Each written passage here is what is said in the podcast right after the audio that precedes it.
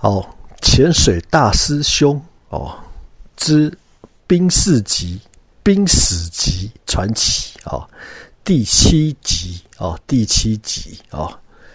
那我们上一集讲到这个啊，有人打鱼啊，结果被鱼打走了啊，在二十五公尺那里打鱼，就被拖到四十六公尺哦，哦，那个就讲完就算啊，就不就不细究了啊。那我们接下来讲哈，这个打鱼，澎湖打鱼是怎么样哦？这个背气瓶打鱼哈，那个时候我们在船上哈，大家都讲好哦，哎呃，出发前呢哈，就是。呃，下海前呐，都讲好了，就是怎么样打鱼，就是打鱼就很重要，是什么样？不能下到鱼啊，不能吓到鱼嘛。所以就通常是怎么样？就是一个人哦，一个人，大家都分开哦，分开。然后呃，我算例外啊，因为我是摄影的嘛。当然我也不能去吵到他打鱼啊，因为鱼很容易受到惊吓，好，或者是说。呃，他可能对杀气敏感啊，或者是说这个呃，他不是那么容易的事情嘛，哦，那等于是说哦，不要去打扰到他们打鱼，所以每个人都是分开的哈，每个人大概我们那一次大概是去了五六个吧，好，然后每个人都是分开的哈，然后各自打各自的，然后你自己呢要上来的时候，你自己再打浮力带，好，然后。渔船会去接你啊，潜水船会去接你啊，然后呢，哦，那好，那这个东西就是 大家先讲好嘛，就是各自分开嘛，啊，各各潜各的。啊，我当然是，呃，我看我要跟谁啊？哦，我摄影派的啊，哦，然后他们野兽派，我教授派的，我教授派的，他我们是比较文雅的嘛，啊啊，他们是狩猎派、打猎派的啊。好，那我们是用镜头说话。哦，他们用鱼他们是用鱼枪说话哦，用鱼枪说话啊，不一样啊，不一样。那好，那就下去之后，大家分开嘛，四散哦，然后一下子就大家不见人影了，各各潜各的，各跳各的哦。那大家约好自己再打福利带上来嘛。那我就跟其中一个教练啊，好，那到最后结果怎么样？因为我们第一次去的时候。第一支的时候是去潜那个澎湖有一个钢铁礁，哎，这个哎，这个可能就没人知道哦，一个秘密潜点了啊，就是政府放的啦哦，本来是要养鱼的，就被打鱼的就来打，哦，这个这个是题外话啊，那澎湖也有钢铁礁啊，哦，野生鱼啊，就是钢铁鱼礁了哦，那那那就我们去那打哦，那呃。反正就是下两只嘛，那时候第一只大概没什么事哦，然后下两只，然后每一只都是能见度不好，或者是大家全部走散的，到最后都只剩你自己一个的啊，我就剩我自己一个啊，哦，那我当然就第一次体会这个大海茫茫啊，哦，大海茫茫里面怎么样？哎，自己一个人潜水啊，没人了，走光了，哦。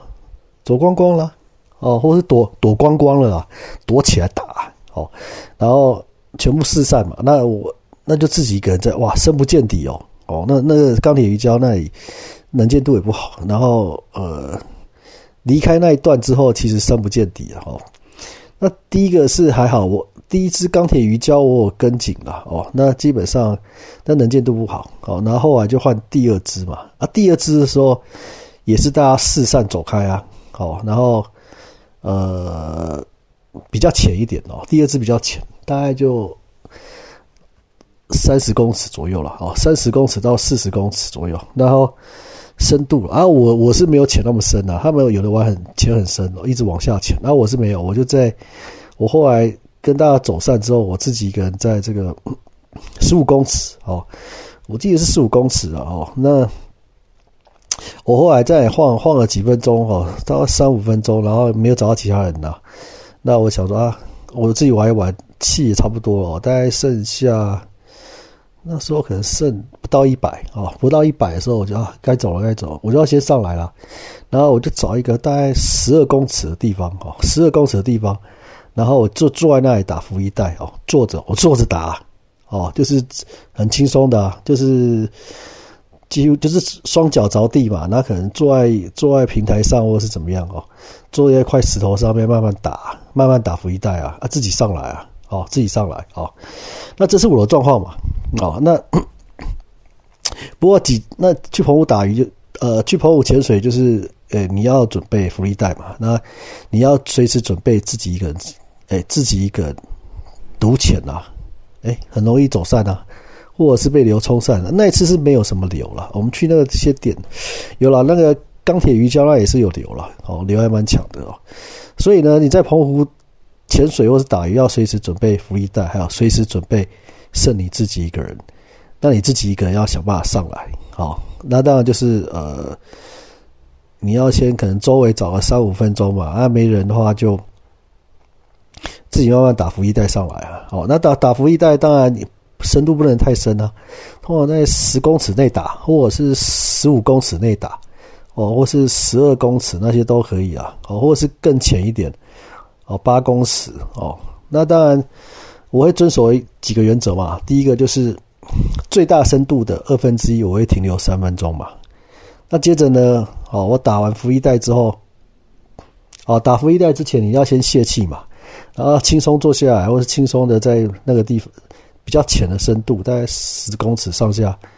那里打浮一带，好组装组合，然后开始呃充气。那当然充气，呃充气当然我是不会充太饱了，我通常会看深度哦。大概如果十公尺，我大概会充个二分之一哦，至少充个二分之一啊，或三分之一的气，然后哦这然后就放开嘛，然后就让它。冲上去嘛，快冲嘛，哦，然后冲上去之后，我会慢慢的呃爬上去嘛，啊，然后在六公尺再停留三分钟嘛，哦，然后自己再慢慢上来，哦，然后就海面上抱着浮衣带，或是让浮衣带立着啊，然后当然 B C D 要充气啊，好，出水面之后 B C D 充气嘛，充饱嘛，哦，那就等人来接啊，哦，那基本上就也不用紧张嘛，哦，你自己一个人也不用紧张，哦，那只是说我们那一次上船之后怎么样？哎，发现少一个人了。哦，我记得第二只啊，哈，钢铁鱼礁那也还好，大家都有找到人哦。那第二只上来的时候，哎，发现少一个人了。哦，我好，我好像是，呃，哇，还是前几个上来的哦。有人比较晚上来，但是最后呢，所有教练都上来了，哎，我也上来了。哦，啊，就少了一位大师兄啊，大师兄不见了。我们潜水大师兄也去打鱼啊，也带着他的鱼枪啊，